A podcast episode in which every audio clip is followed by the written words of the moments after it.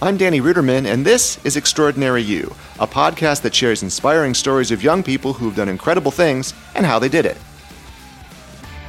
Our guest today is Jack Elias, an 18 year old freshman in USC's music industry program who started a music label called August Records with two friends when he was in high school. They signed their first three artists within the first six months and released their first EP by artist Jackson Stone in 2019. Jack, welcome to XU. Thank you. Thank you for having me. My first question is this What is the best kind of pickle? None. Oh, wow. None. Not a pickle fan, huh? None. All right, well, I'm going to take that off the uh, the gift list then for you. Okay. Let me ask you a better question. can you uh, can you tell me a bit about your family, about growing up? Okay, so um, I grew up in music. My dad uh, is a composer, and he has done jingles and film scores and commercials and stuff like that. Um, he also produced for Duran Duran back in the day. Funny, Really? Funny enough, yeah. I didn't know that. Um, yeah, so that's his story, and so I kind of always grew up around music and listening to his, you know, everything he was doing.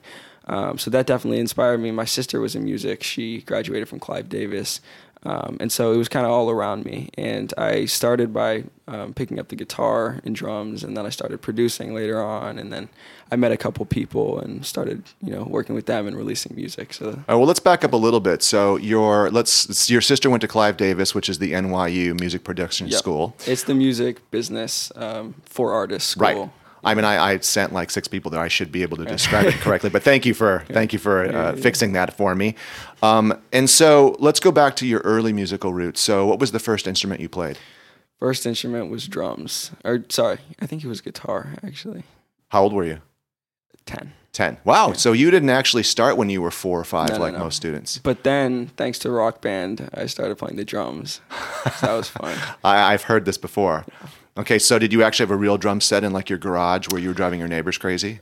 I, I started with an electronic set, Uh-huh. which was the smart way to go. I recommend that to anyone trying to play the drums, because then you can just put it in your headphones or control the It's volume. brilliant. Yeah. It's brilliant. So So you're playing guitar and you're playing drums, and is that how? What form is that taking? Were you in a band? Were you playing at school? I was in um, I was in a rock band, first a jazz band, and then a rock band uh, in middle school. Not super formal, not super skillful. What was it called?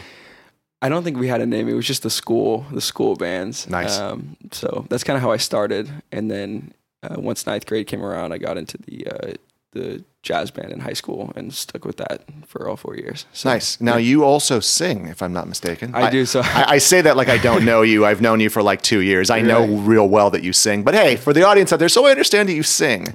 Thank you. Um, well, so I I started singing in commercials because my dad was um, he was you know composing them, and so I, I actually had a really good voice, especially when I was young. Um, I had a very high pitched voice. Nice. Uh, some people thought it was like Justin Bieber esque, um, but since that that's changed a bit, um, and I've had to You make think- you some, think so? some adjustments.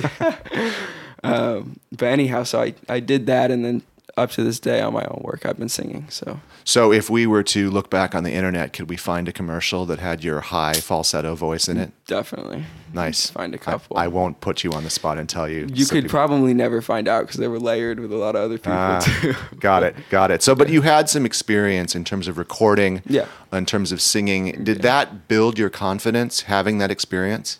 Absolutely. I think with anything, whether it's an instrument or vocal, I think you need a lot of practice, and you know, eventually you find your own voice, and it's it's something I'm still working on, but I do have some experience. So Got it. And what caused you to want to go towards music business, and when did that happen? So I've I think since about ninth grade I've been pretty entrepreneurial. Um, I'm always thinking of new ideas in the business world. Um, but then I have that musical component of me that I really can't get away from. So I think those two things were kind of colliding. And at a certain point, you know, I had this great group of people that I was working with from the Bay on music. Um, so I, I, I felt that I had a lot of talent around me, and I had, you know, Alaman and um, other musical people in my life that I felt like, you know, were friends, but I felt like we could make something out of it and kind of put all the pieces together around junior year. Right. And that's when it really started. So Alaman is your best friend from high school. I know that. Yep. So I'm just going to make that clear for people. And he is also a, a talented singer and dancer. Definitely. Right. And you say that you had some musical connections in the Bay Area, how did that come about? So someone actually interned for my dad, and it was a terrible, terrible fit. Now that I think back, um, he's he's a you know pop and alternative rock and hip hop guy who interned for my dad, who was doing you know library work and license work and you know film work stuff like that. So it was just a terrible fit. But um, he ended up uh, you know I ended up working with him uh, through my dad, and ever since you know he introduced me to his whole uh, friend group and you know a group of producers, and ever since I've been working with them, I still work with them, talk to them all the time. So was this a thing when you were um, in ninth grade? You said you have an entrepreneurial sort of bent. yeah. Were there early business ideas that you had, and were they music based? Mm, not really. This is the first time I really put it together. Um, for a while, I actually wanted to be like a, you know, in like banking or like stock trading or something like that. Mhm, mhm. Um, I think I used to want to chase after money, Uh-huh. I really liked that thought of Yeah. having money. Um, so I think that's where that came from, and then the music was always in me. So they just came together basically in a more fun way. Got it. So Yeah. you had this entrepreneurial spirit, and you you had some contacts now, both from your friends at Mm-hmm. high school and in jazz band, and the people you were playing with. And then through this contact, who was how old was this contact that was working for your dad? At the time, I think he was like 18 or 19. Okay, Um, he's doing pretty well though. He has a band called Ruby Red. Shout out. Shout out Ruby Red. His Uh-huh. name's Daniel Lehner. Um, super talented. And then that's how I met uh, the rest of the guys. okay. So this happened when you were in what year in high school? I met him at the end of ninth grade. Okay, got it. Um, And so you cultivated these relationships, kept in touch with these guys. At what point did you pick up Ableton or did you pick up some music editing software? so he taught me uh, what I know on Ableton Okay. in about in in tenth grade. It Got wasn't it. really till tenth grade when I started doing music. Um, so yeah, All right. And what was the first thing that you produced or put together? Was it for your own? was it for yourself or was it for somebody else? the first thing was for myself. Um, it actually was for a first one. It was not bad. Funny enough. Um, of course, you have tons of things that you make on early on that you look back on and are just awful. I, yeah, I, I, I've heard that. That's a theme actually through interviews. You know, Yeah. everyone that I've interviewed who's something like this, they said my early stuff was terrible, Yeah. but I had to do it in No order to get better. There's just no, No way around it. And I'm sure, I, you know, I'm, I'm sure the stuff that I'm working on now, I'll think the same of. right. In a bit of You keep evolving. Exactly. So you were producing a song for yourself, Correct. where you were singing on it. Yeah. And do you and playing instruments as well? Um, I was not playing instruments, but I was programming instruments. Got it. So, Got you it. know, I, I think there's a big stigma too around, um, you know, not using live instruments and you know using you know being all on the computer. I think Mm-hmm. people think it's kind of like cheating, but I, I will tell you, as someone who did both, I think that there's a lot of parallels, and you know, both require a lot of skill and time more than anything. Right. So And you do you think that you can um, completely use electronic? Do you think an electronic can re- completely replace instruments? it's Um, like on a pop song, for example. I think in theory it could, but I think it won't. Okay. I think there's probably going to be a big resurgence if it hasn't happened already for um, live instrumentation. Mm-hmm. It always sort of comes in and out. Yeah. Um, there was a time when I was in high school. I won't date myself, but everything was electronic for a while, and then even those bands began using instruments. Mm-hmm. Right. They got to keep changing it up. They got to keep reinventing themselves. I think a lot of music works that way. It's a lot of just waves. Yeah. You know, so Cinema fashion. yeah. All right, so you now are starting to produce your own music. Correct. And at what point do you say, hmm, maybe I should try to get one of these other artists? Did you write a song for them? Did you bring them in a studio? Did you want to write music? How did that work? So um, I think that I think that when I write and, and compose or produce a song, um, I kind of do it in my own way, Mm-hmm. and then afterwards, I like to pick someone else um, that I think embodies it or could you know represent it really well um, to jump on it, and that's kind of like the approach that I'm starting to take now as an artist myself. Right. Um, but yeah, so that's that's kind of what's up with my. Got it. So who was the first artist that you decided to work with that wasn't you? So I haven't done that yet, but actually, really? Well, I mean, you have, I haven't right? Done that yet? Um, Jackson Stone technically was, um, but those were all songs that I was also an artist on. I see. So I, I haven't had a song yet where I'm completely out of the picture as far I as understand. a recording artist. You know? Got it, got it. So, okay, so let's go. Let's talk about Jackson Stone. Yep. So, Jackson Stone was one of your first signed artists to Mm-hmm. August Records. Oh, actually, let me back up before that. So, August Records. Why that name? So August is my middle name.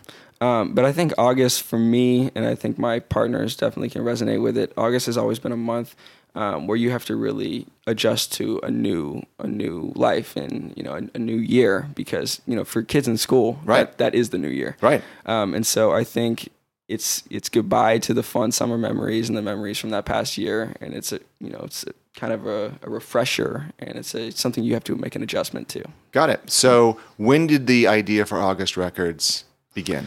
Uh, it started in junior year, so like midway through junior year. Probably. And you decided by yourself with a couple of friends to start a record label? with um, two of my friends, Ben and Alma. Got it. And um, how did it happen? Like, what was the process? The process it started out as something that I thought would be a bit more informal, um, but when I started talking to my partners more and my parents and everyone, uh, we decided that we'd start an LLC, um, and then we you know we started working with attorneys and stuff. Uh, So you wanted to do this right out of the gate. This wasn't just something out of your garage. You wanted to set an entity that could become something. Yeah. And an LLC is a limited liability corporation, right? Which is what you usually do when there's partners involved. Right. Right? Okay. Yeah.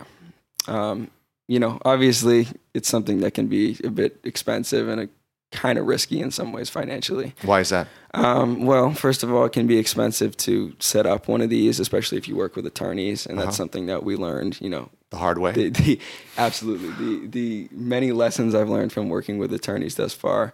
Um, I do I do like my attorneys for sure, uh, but there's definitely a lot of lessons that I have. How did you even, I mean, maybe it was through your dad, but how did you even find attorneys who would work with you at 16, 17 years old? It's it's definitely not easy, especially if you want to work with anyone semi reputable, um, because it's like how do you how do you you know fight for that attention when they have clients who are so big and willing to dish out huge amounts of money. Um, we were pretty clear that we couldn't you know dish out a lot of money, right. um, which is tough, and it's you know in some ways a bit unfair to them, especially especially because they're reputable. Right. Um, but it's really all we can offer at this. And the goal is that as we grow and they'll see that, um, we have more to offer. And it's kind of a cool Right, they're investing in you. If you Yeah. actually become something, then it's good for everybody. You pay them more money. There's more work for them to do. But how did you even find out who to contact to begin with? It was through a family friend. Okay. Um, that's it, though. All right. So it was it was somebody that knew somebody, and then Yeah. what is it that you sent an email? You made a phone call. You had a meeting.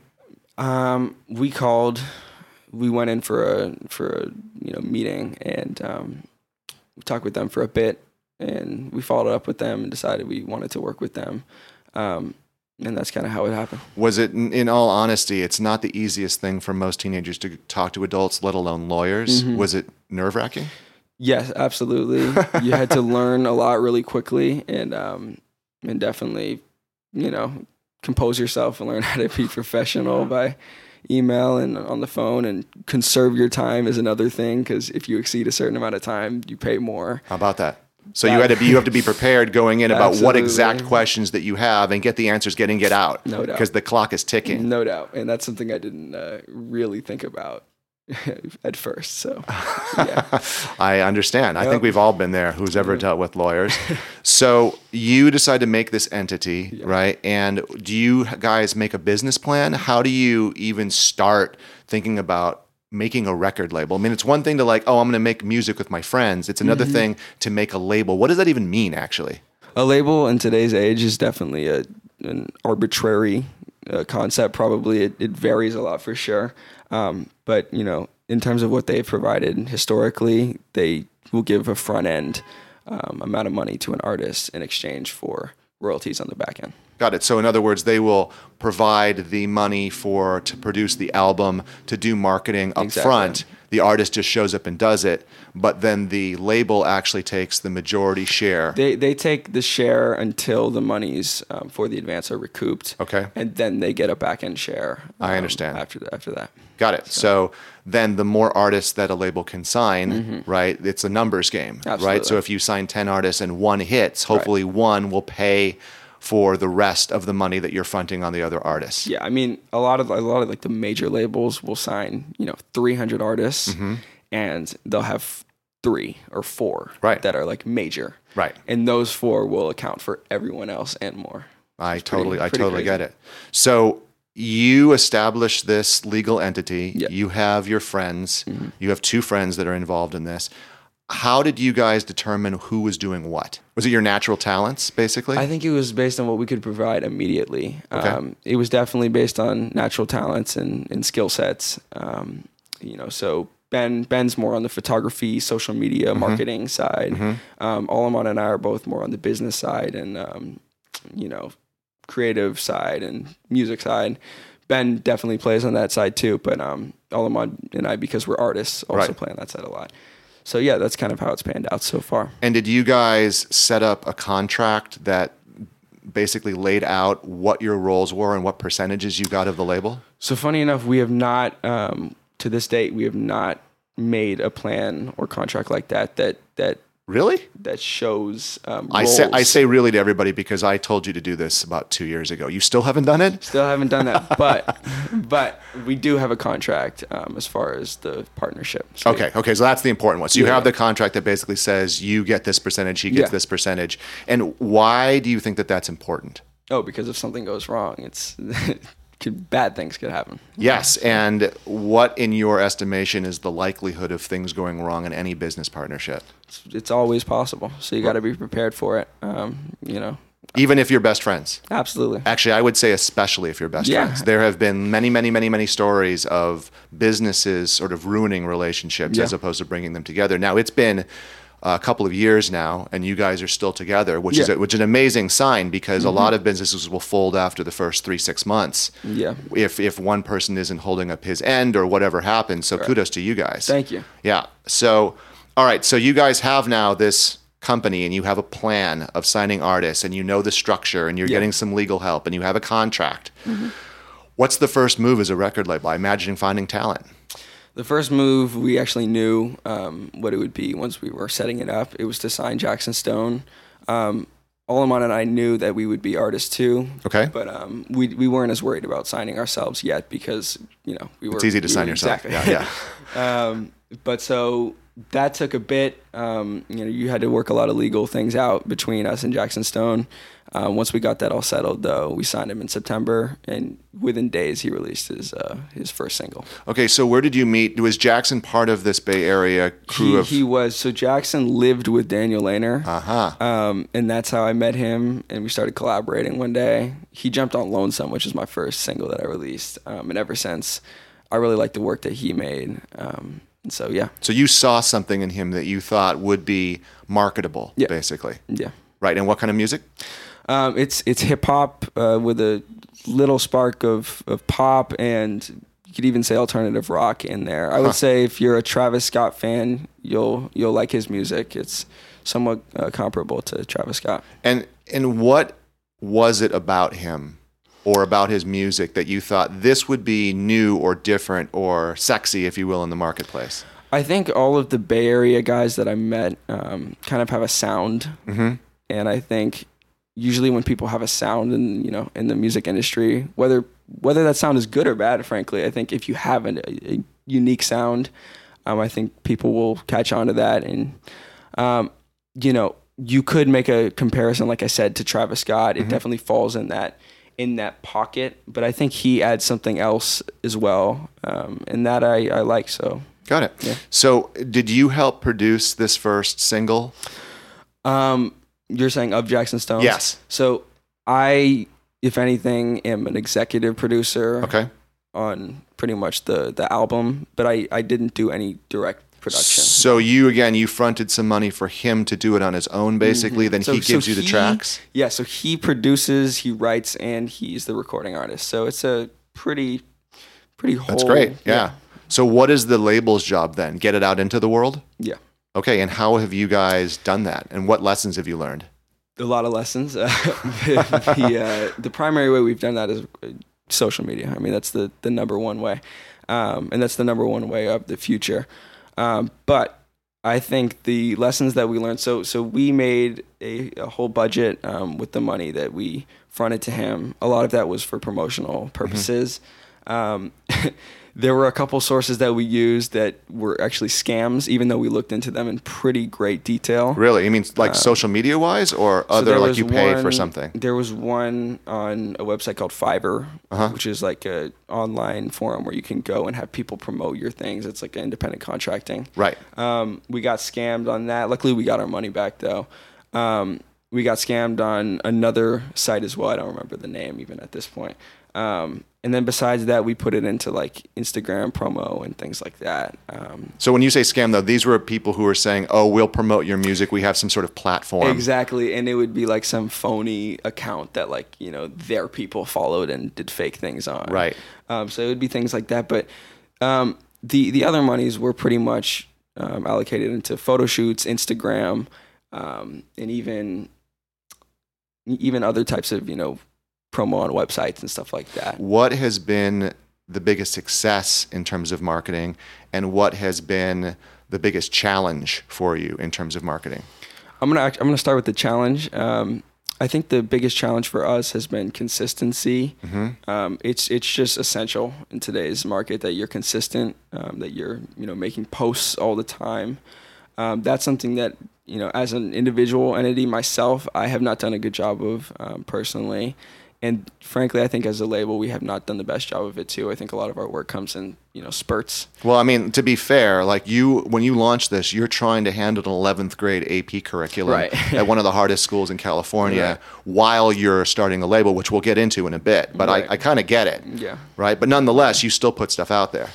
It's true. It's true. It could have. I still think we could have been a bit more consistent, and to this day, I think it's something that we still strive to to work on. Um, in terms of a success, um, I think uh, Olaman has done a great job um, of of kind of marketing himself uh, with our assistance too. Um, he he's been really prolific in the in the dance and singing area, so he kind of combines his talents.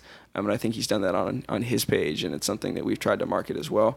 Um, with Jackson Stone, um, some of the videos, the promotional videos that Ben's put together, have been pretty good. Um, particularly for uh, 12 a.m. Thoughts at 12 a.m., which is the first single in Wildlife. Um, I think those were pretty good. So you're doing social, you're taking pictures, you you made a couple of music videos. I, I believe also, if I recall, you also had a live event where you had him perform, right? That's correct. So I performed and he performed. Um, it was in Santa Monica, and it was from my high school. It was a it was like a party. So, So basically, you threw a big party, invited people from your high school and also other high schools, or did, was that yeah, there were people from other high schools too. right? And so that was using the resources you had available to you Right. to at least get a spark and put it out into the world, right? Exactly. It's smart. It's smart. It's experience, you know. So, getting back to the thing we were just talking about, how did you balance school and starting this label? Because I know, uh, because I worked with you, you know, you were a absolute straight A student in some of the hardest classes at this very difficult high school, right? And that was sort of your identity, especially freshman and sophomore year, so much so that you put in an, an incredible amount of stress on yourself, right? And then all of a sudden, on top of that, you're going to layer on not just making music, but to be responsible for an artist and responsible to your partners. How did you do that? Um, it was a lot of really late nights for sure. Okay, that's, that's fair. I, I don't really sleep very much. I, All right. I um, and that's something that's continued actually. But I think it's something that I'm fine with. You know, a lot of people are are super um, keen on getting their maximum hours of sleep, which I totally respect and is probably objectively pretty important. Right. Um, but I think that my body is is honestly fine on a little bit lower sleep than than average. How many hours of sleep do you get on average? Probably about five or six, Okay. Which is not terrible. Right. It's not terrible, although It's not great for my age. you're too. probably not that great for your age. But Yeah. you know what? When you want something, right. you got to sacrifice something, right? Exactly. And um, you know, I'm I'm fine with it. I really am. So Yeah, you look healthy. thank you. Yeah. Appreciate that. So, all right. So you're staying up then late, late nights. Yeah. Do you come home and do your homework first and get it out of the way, or do you procrastinate and put everything off until the I'm last with minute? schoolwork. I'm definitely a procrastinator. Me too. Yeah. That's not the way to do it, by the way. it's not, but it's the weirdest thing. I actually get nervous if I don't procrastinate. It's Really? the weirdest thing. Yeah. I get Huh. super nervous about my work if I don't. And are you somebody like I was, which is unfortunate, but you know, I would say, I'm going to study this weekend on Saturday. I'm going to get all my work done. And on Saturday, I would say, oh, I'm so tired. I can't. And then on Sunday night at 11 o'clock, I would be on fire because it was due the next day and I would just crank because I had no choice. Yep. There's no doubt about it. Procrastination, when you need to get something done that last day, you work like nobody's business. Yeah, the only problem is the stress that comes along with it. Right. It's a, it's, I, it's a bit of adrenaline. Did you have to make any other priority choices? Um, Yes. take, take fewer difficult classes or give up on your social life in order to make this happen? Um, at times, the social life I had to sacrifice a bit. Um, I, I didn't play sports though, really, besides tennis Mm-hmm. Right. um, in, in high school. So I think dealing with that time commitment is a huge weight off your shoulders. Um, and that's kind of what I did starting in ninth grade, Mhm. besides tennis, like I said. Um, yeah, so that was that was one sacrifice. Like I said, the social thing was another sacrifice. Um, that's pretty much it though. Did you, I know your procrastinator typically doesn't do this, but I'm interested. Did you set goals with timelines for yourself? Or did you block out time in a week? You're saying, this is the week we've got to get this contract done. So I'm going to spend three hours on Saturday and two hours on Friday. How did you do that? Um, I, I usually just use like the notes app on my phone Okay. and I'll just say, okay, Saturday, you need to do th- this. Um, So you made a list of things you had to accomplish. I'm a big list guy. As am sure. I, yeah. All right. So you were, are you the organizational one of the team or is it that a shared responsibility? it's a shared responsibility. I do try to provide um, organization about what you know each each person in the business should be doing. Though Right. And is it difficult to hold your friends accountable? it is, Yeah, I bet. it is because they're close friends, like like I said, and um, we have a pretty good and friendly relationship, and we joke around a lot. So I think at times um, you need to be serious, Right. And you need to cut out the jokes and, and you know the the fun, which could easily happen with your friends. Right. Um, and so yeah, that's something. Did you, and I, since I know your personality, I mean, you're a, a nice guy. You're not one that likes confrontation. No. Has there been times, though, when you had to sit down and say, look, guys, we need to get our act together and this is what I need from you? Absolutely, but frankly, I love it though because it, it pushes me to take on a little more of that confrontation, which I need. You know, Hmm. Right. So, yeah, you are pretty good at recognizing what your strengths are and what your weaknesses are. And then you purposefully do things Yeah. that push you outside your comfort zone. Yeah. Why? It's the only way to grow. It's the most important thing. I, I I'm a big believer that you can change um, things about yourself over time. I don't think things are fixed like that. Um, and so I try to push myself and make myself better. Smart. It's very smart. That's Thanks. why you're going to be successful. So you get in with the help of an amazing college counselor to the USC uh, music industry program. And for those who aren't aware, uh, that really is talking about music business, entrepreneurship. Yeah. Um, and it's in the School of Music, so you're being surrounded with a lot of musicians there as well, correct? Yeah, absolutely. How you're a freshman, so this is you've really just this is your first year of it. Mm-hmm. How has it been so far? First of all, I want to thank Danny Ruderman publicly. Thank you. Shout out to me. Incredible guy. Um, can you repeat the question? I'm sorry. Yes, the question is, uh, how has the uh, how has your freshman year been in this program specifically? Yeah, um, I've I've loved it. I've loved the people. I've really loved what I'm learning. Um, some of it has been stuff that I've kind of come into contact before, which has been cool. Mm-hmm. Um, some of it has been stuff that I've never heard of before and that I can apply, which has been really cool. that's great. um, that's been that's been great. I love the professors. Uh, everything's been really cool in the program. So, having said that, you came into the program a little bit differently than most people because if you are coming from Kansas, you probably don't have the resources or the family that you grew up with, Mm-hmm. be surrounded by music or contacts or things like that. Have you met any students like that at USC who who don't have the sort of background you do? Absolutely. There's actually there's a lot of kids in the program. Not a lot, but there are definitely a couple kids um, who don't really do much in music um, in terms of like you know production or you know instrumentation. Um, a lot of them, you know, or, or some of them are, are oriented in business and wanted a more musical focus, and that's Right. why they're in the program. Got it. So, do you think, in your personal opinion, do you think that it is necessary, if there is a student out there right now listening to this in high school who wants to get into the music business, do you think it's necessary for them to go to a music business program in college? If they want to do music, um, mu- music business, right? That's, Right, That's yes. the assumption. If they want to do music business, I, I actually think it's not necessarily um, necessary to to join a music business program. Mm-hmm. The one thing I would recommend if you don't join one though is to join some sort of club that focuses in music. There's Mm-hmm. so many, at least at my school. Um, and then, you know, by doing that, you can meet kids in the music uh, industry and Right. develop connections and relationships with them. Smart. Yeah, so that's kind of what I'd recommend. And so why why don't you think it's necessary though?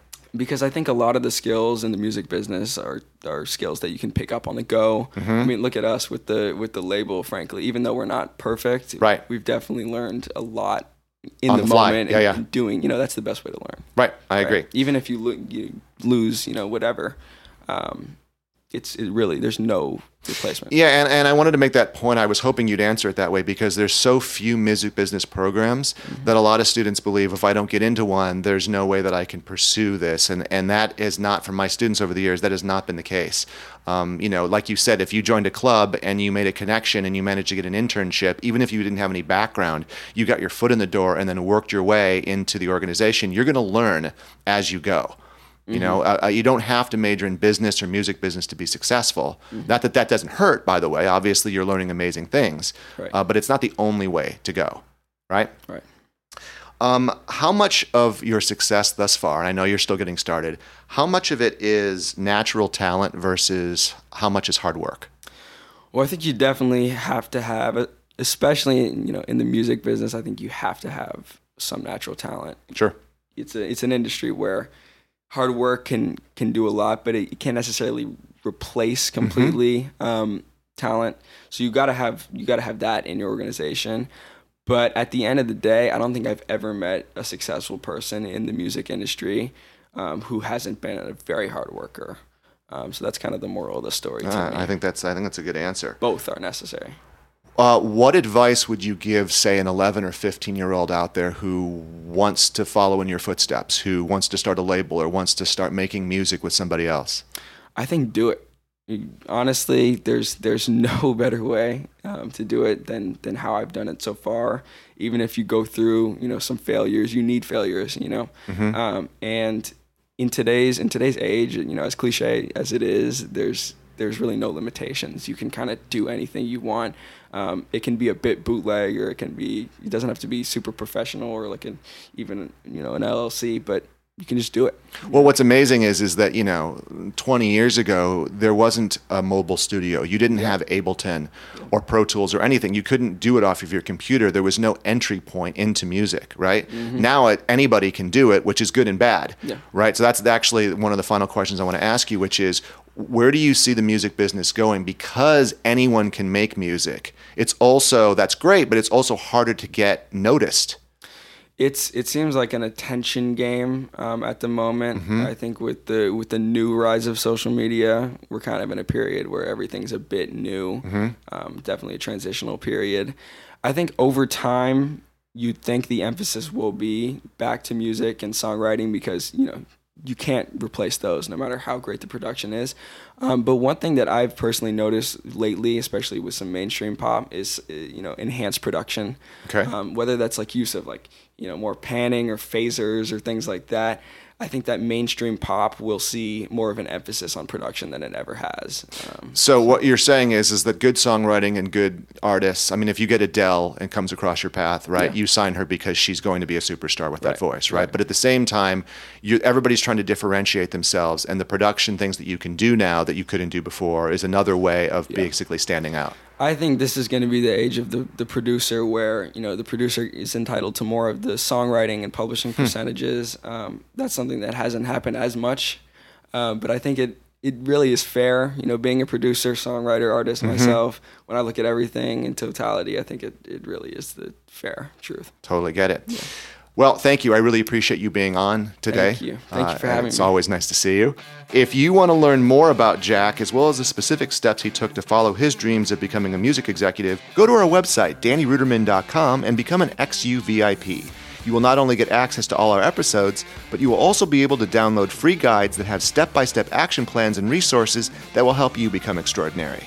If you want to tell us your story or ask for help, go to dannyruderman.com slash your story or reach out via Instagram at dmruderman. You can also subscribe on Apple Podcasts or Spotify, and while you're there, please leave us a review. Extraordinary You is produced by Anna Darling, music by Giam, sound editing by Rob Pera. Extraordinary You is a production of ACAST.